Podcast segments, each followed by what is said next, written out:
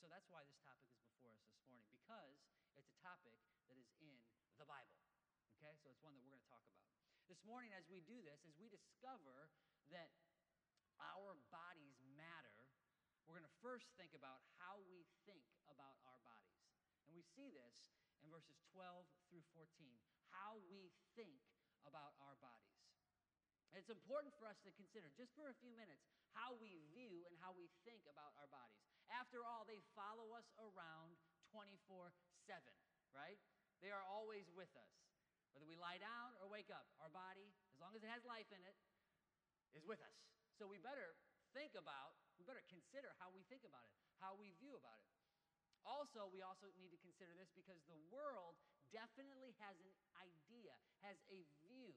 The world thinks about our bodies in a particular way. And part of the challenge for us as Christians is we want to embrace and understand a Christian worldview, a view that's primarily formed by the Bible, not by the culture and the world around us.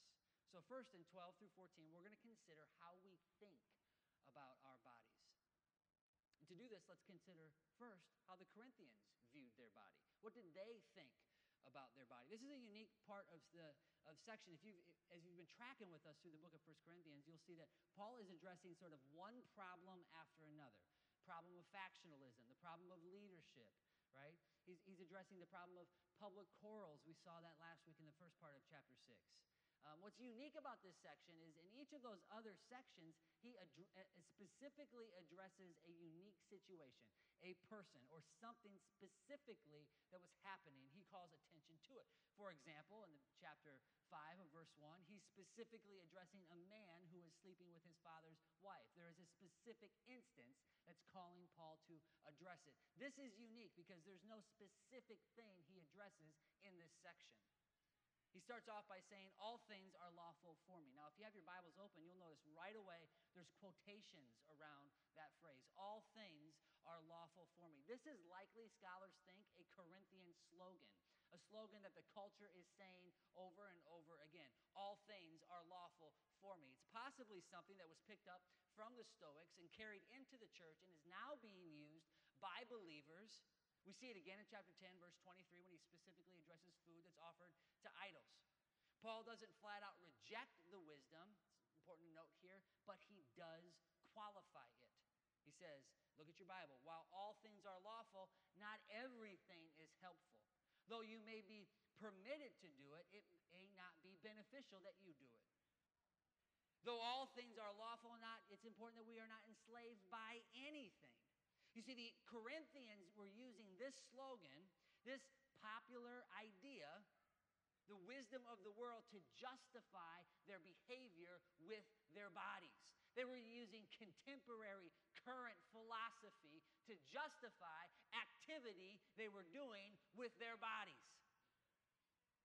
And essentially, what they were saying is they were incorporating it into the church and applying it to their faith, is they were saying our freedom gives us license to do whatever we want. Because we're free in Jesus, let us sin, let us treat our bodies however we want to do it, and whatever we want to do with them.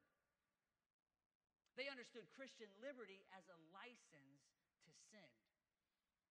Folks, our freedom, the Bible tells us, is for love, not for license. Christian liberty is, is not, does not mean I'm free to do whatever I please, but it means that I've been free to do ultimately what pleases Christ, including what I do with my body. In verse 13, Paul cites another slogan that was likely common in Corinth. This particular saying helps us understand how people viewed their sexuality. God gave our stomachs an appetite for food. So, when, our, when we feel that appetite growing, we should simply, just like we do with food, we should satisfy that appetite of our stomach by eating food whenever we desire. Likewise, we should view our whole body in the same way. He's given us appetites an appetite for sex, a desire for sex. Therefore, when we feel that appetite growing, we should simply, just like we do with our stomach, just have at it. Just satisfy it whenever we feel like it. This is how they viewed their body. And if we consider just our, that was their culture, that was sort of the air that they were breathing. If we think about for a minute our culture and the air that we breathe, our world definitely has a narrative that it is reading to us, that it is saying to us. There's air that we are breathing. And likely there's two lies that we are believing. It's either that we obsess about our body, it's everything for us, or we pay no attention to our body and we don't give a rip what we do with it or put in it or use it for. Doesn't matter. Likely our culture is buying one, is feeding us those two lies. And the truth is, Western culture, our world has undergone tremendous transformation over the past several de- decades, especially on how we view sexuality and how we view gender. And these changes have come at an alarming pace. There are a number of reasons that account for these changes, one of which is a fundamental shift in our Western idea of anthropology. When I say anthropology, just a study of how we understand human nature. It's an important shift that's changing the way our world views our bodies. In our secular world today, the physical body is entirely accidental. It's accidental. According to atheistic evolution, your body, now this is the, the, this is the world out there. This is not the Bible's view, okay? Just be clear. According to atheistic evolution, your body is simply a lump of matter that you are attached to. It has no intrinsic or transcendental, transcend, you know, uh, transcendent meaning or significance. Because evolution shows us that any physical thing can literally become anything else. So there's no reason why we can't fashion our physical body into something entirely different from what it started out as. This is the logic. If it's accidental, then it follows that it's also incidental. The body, the world says, is simply a canvas. It's a canvas on which you express your true identity. And it has no bearing, no, no determination on your identity itself. Right? So the idea of the world around us is you look inside yourself. Who are you really? And however you answer that question, then you get to place that on your body and express that to the world through that. So the body is just completely irrelevant. You are somebody completely detached from it. Just do whatever you want with it. It doesn't matter. You can put whatever you want in it. You can use it for whatever you want. You can change it however you like. It's of no consequence. Folks, the biblical understanding of your body and of my body, the biblical understanding of anthropology could not be further from that. Could not be further from that. God thinks of your body a particular way, and as Christians, we ought to think about our body in that way as well. Look what he says in verse 13 the body is not meant for sexual immorality, but for the Lord, and the Lord for the body. He doesn't despise our bodies. God doesn't see you right now in the chair that you're sitting in thinking and wishing, I wish this person had a different body. I don't know how they're going to make it. He doesn't despise our bodies. Rather, the body, your body, has a purpose. That purpose is for God. You've been given your body for the Lord, the Lord is for your body.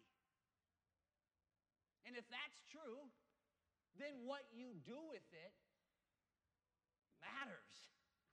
How you think about it matters, makes a difference. He goes on to say in verse 14, and God raised the Lord and will also raise us up by his power.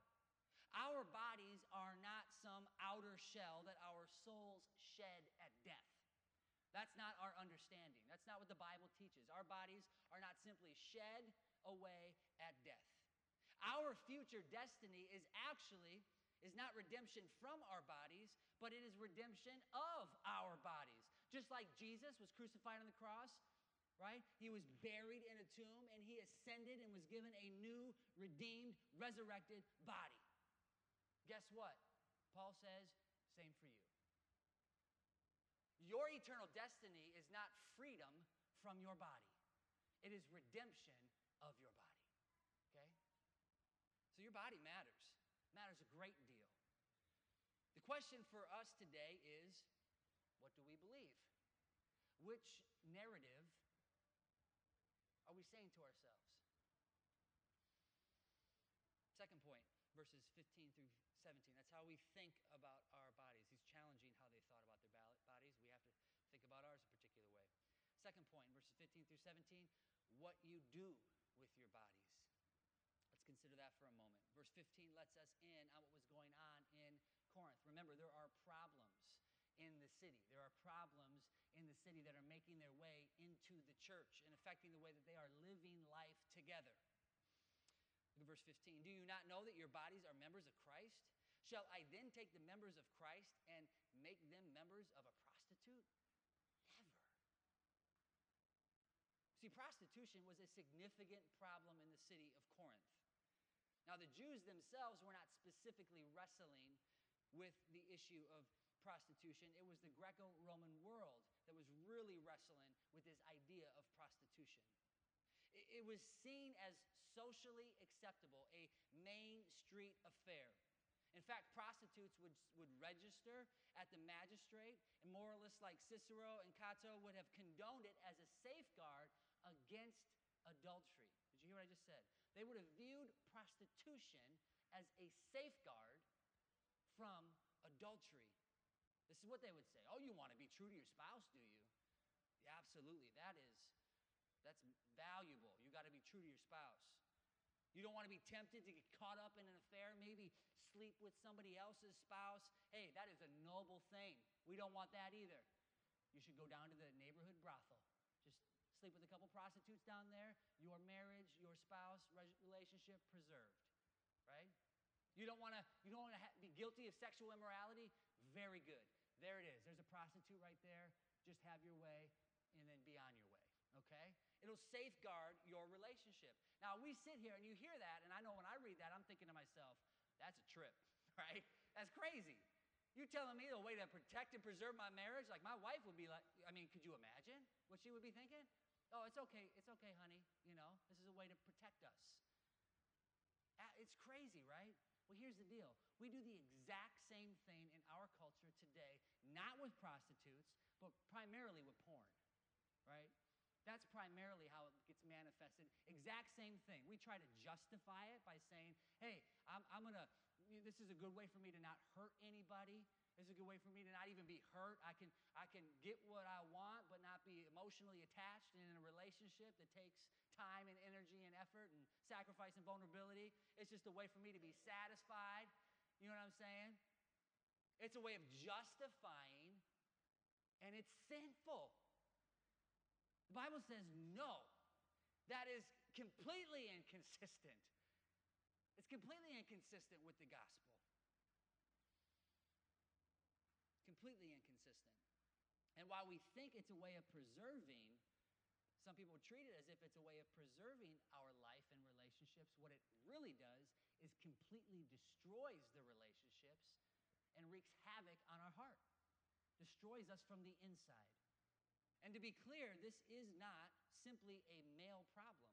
This is a male and a female problem. It's not a single problem, it's a single and a married problem. Every single one of us, it's not an adult problem, it's not just a kid problem. It's an adult and a kid problem. Doesn't matter how old you are, if you have life in your body and you reside in this country, you are bombarded and tempted with sexual temptation, sexual immorality, pornography every single day of your life. Inevitable. It's the air that we breathe. It has become normalized. We have often become desensitized to it by the shows that we watch, the songs that we listen to, the snaps that we chat, the, the tweets that we Twitter, tweet, the pictures that we gram. You know what I'm saying? We just become completely desensitized to it. It's all around us. But Jesus identifies uniquely with our body. That's what Paul is telling them. It says, look at verse 16 and 17. Do you not know? And this is his argument. He'll say this three, this expression three different times. Or do you not know? Right? He's building a case for why they should have no business messing around with prostitutes, that sexual morality should not even be a hint among them. Or do you not know that he is joined to a, he who is joined to a prostitute becomes one body with her? And this is what happens in sex as you become, this is biblical understanding of sexuality, is when you have sex with somebody that it's, it's, it's, a, it's a sign of a covenant. You become one people designated for the, the covenant relationship of marriage. You become one person. And to do that with a prostitute? The two will become one flesh. He quotes Genesis chapter 2, verse 24. and verse 17, but he who is joined to the Lord becomes one spirit with him. So Jesus uniquely identifies with our body. What business do we have desecrating it and defiling it with prostitution, sexual morality, pornography, you name it? Because we are joined to Christ. He identifies with our body. Why does all this matter? I'm glad you asked that. Verses 18 to 20 tell us. There might be some that are here today who are simply not convinced that it's really that big of a problem, right? Simply convinced that this, you know, might apply to some people, but for me, I got it under control. Not something I need to give much thought or action towards.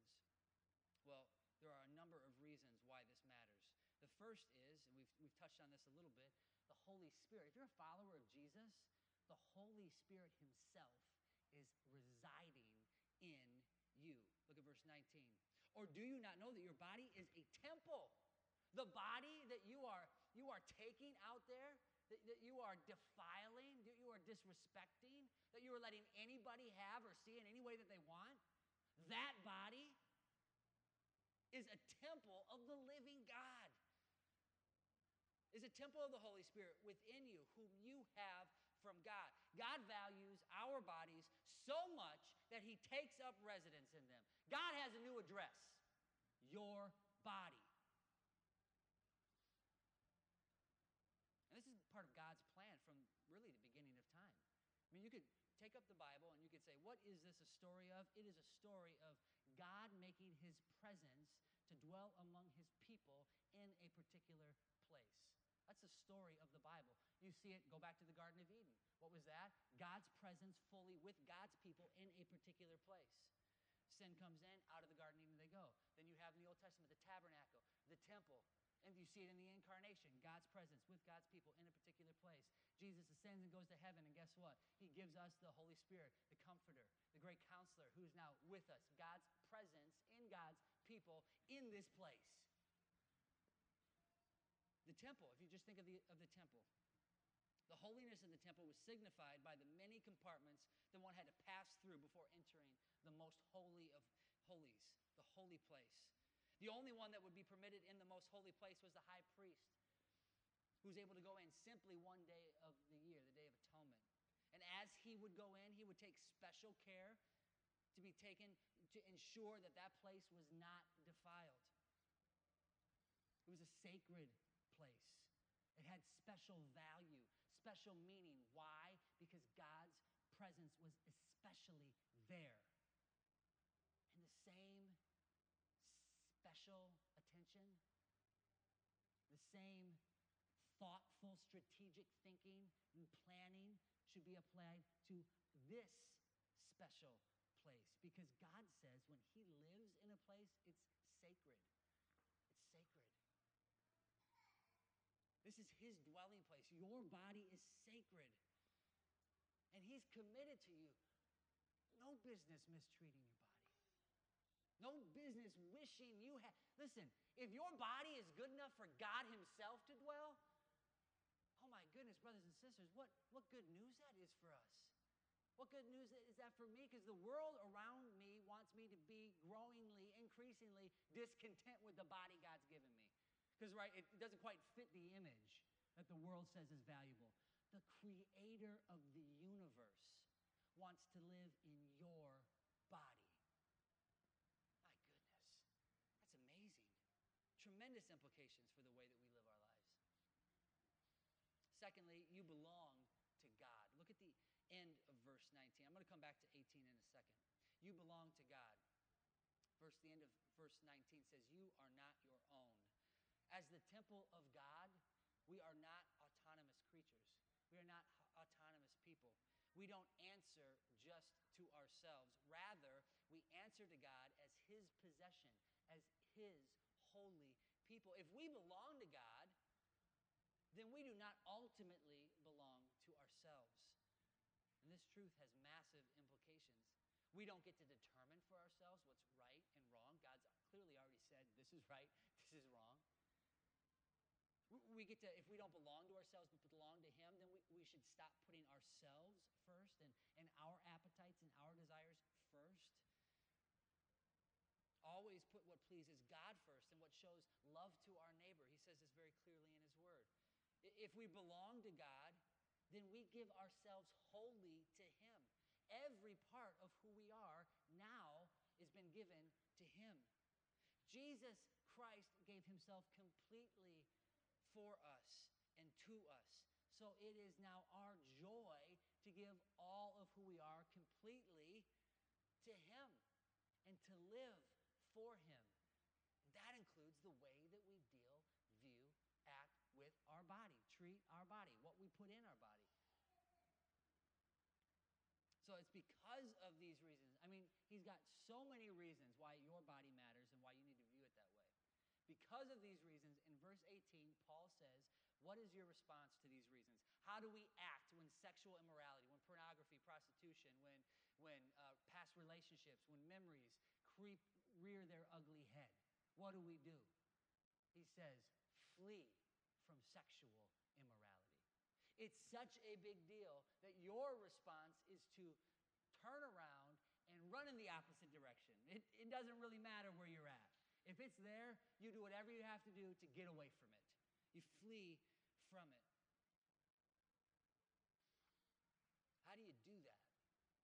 How do you do that today?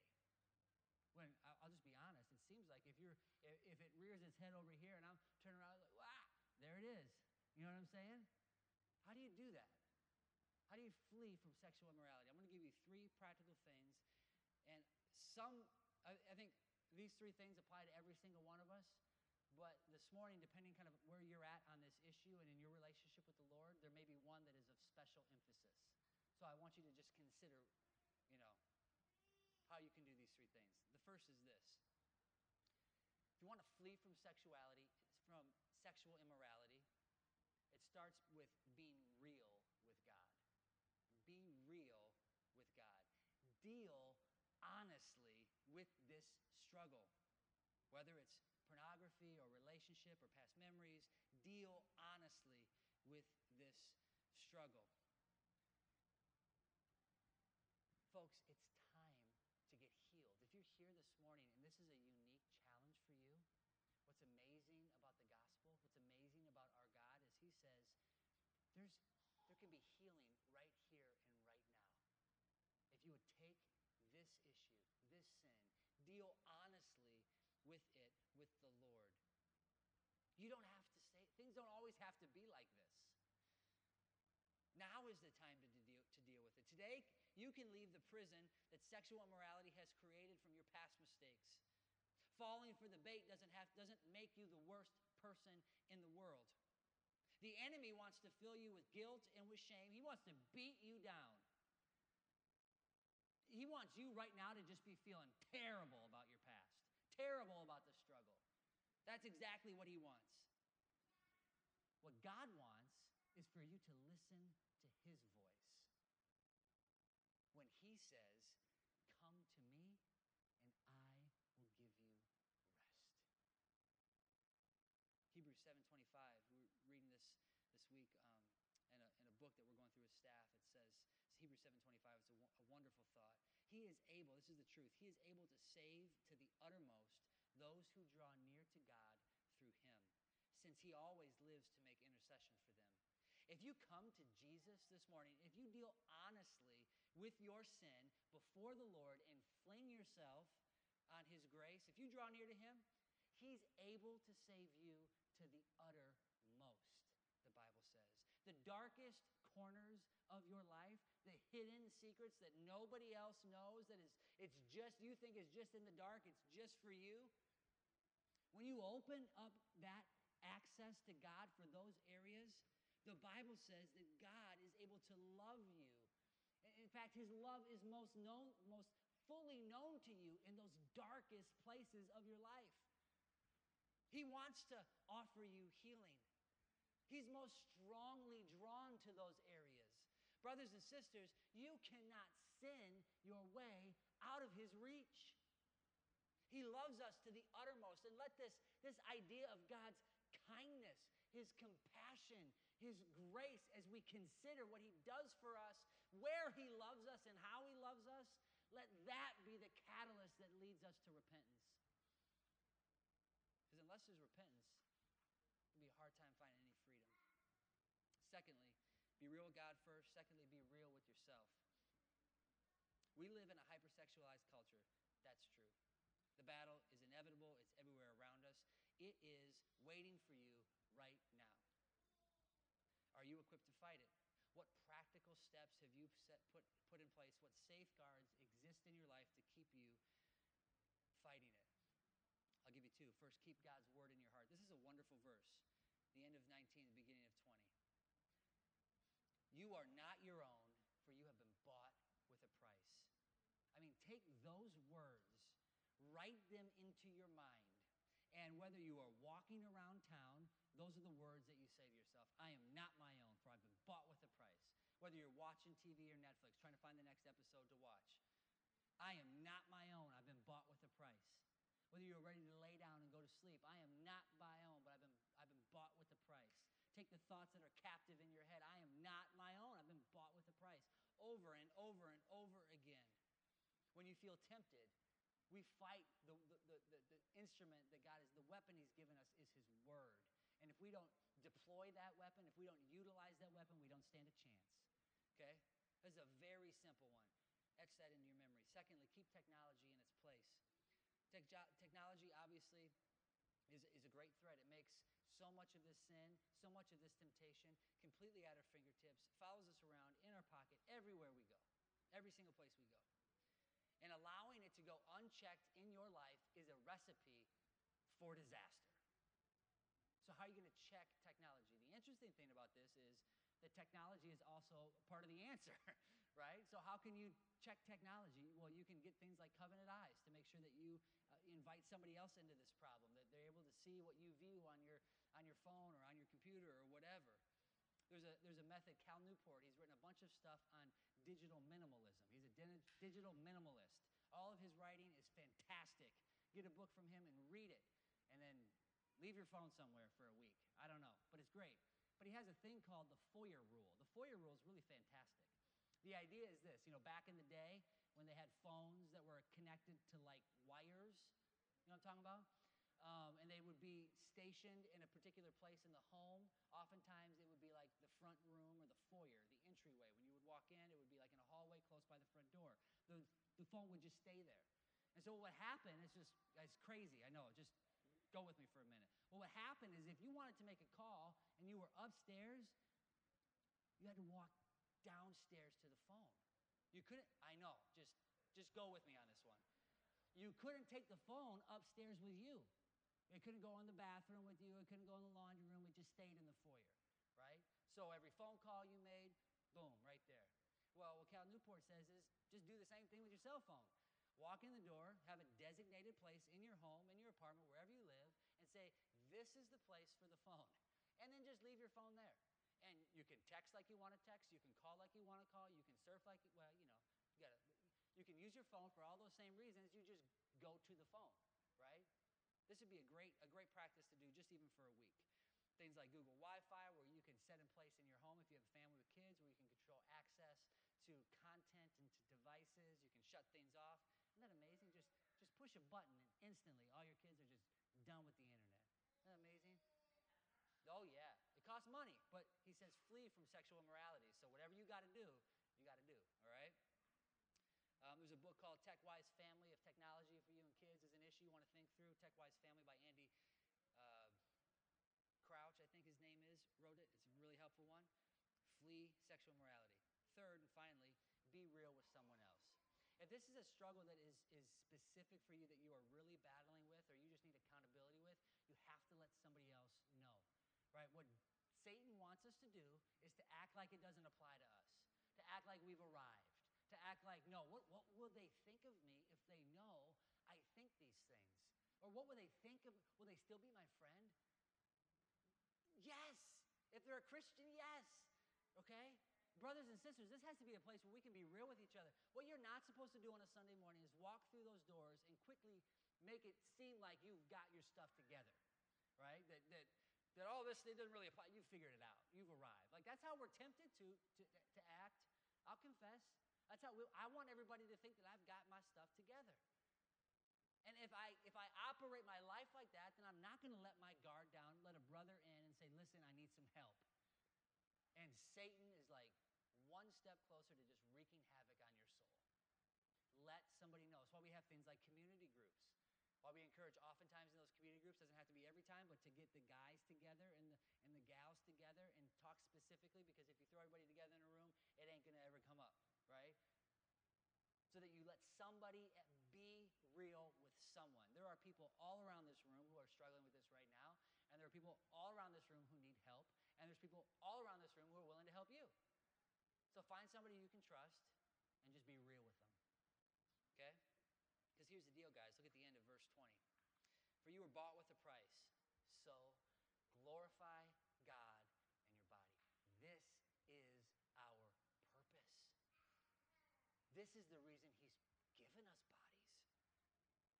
He's, he's given us bodies. When we're at Faith Academy, we talk about how we want to, what does it mean to glorify God? We say, what does it mean to glorify God? To draw attention. So God's given us to draw attention to God. God's given us his body so that when people look at us, the relationships that we have, the way we treat our body, that when they look at our body, they go, huh? And they see God. That God gets the glory. That God is exalted. That their attention is drawn up. Because the way that we treat our bodies is going to be radically different than the world around us, right? He's put us in this place. He's called us his people. He's given us his presence to glorify him. Folks, we were made for more. I mean, when, when we're looking at stuff we should be looking at, watching things we should be watching, having relationships we shouldn't be having, you know what we're really doing? We are settling. We're settling. God has made you for more. And He's resourced us His own power. He's not just said, okay, I know this is going to be tough. Good luck. That's not what He does. He knows that this is going to be a lifelong struggle. And He's put us in the context of a community, and He's called our bodies a place where His Spirit dwells, His temple. We have everything we need. Praise the Lord. Let's pray. Father God, thank you so much just for your word this morning and just for the, the truth. Lord, I do pray that this would be a topic that, that each of us would take very seriously. Lord, I pray that just this morning as we're considering, we want to recognize that there is, um, we're reminded again that as a people that we are fallen, that we are sinful, that there's nobody in this room who's got it all together. That we're all in the exact same place in desperate need of your help. Lord, I pray that you would just just speak to your people and us know of these steps what is what is their first step? Um, lord and i just pray that you would encourage us that you would help us to, to fight this together lord and that we would that we would flee sexual immorality and that as a result lord that we would bring glory to you. We ask these things in your name. Amen. Amen. Y'all we're to sing hold me fast now. This is our story. Whenever satan gets us. When we fall into sin, we have a Savior who holds us fast. So why don't y'all go ahead and stand with us? Let's sing He Will Hold Me Fast together.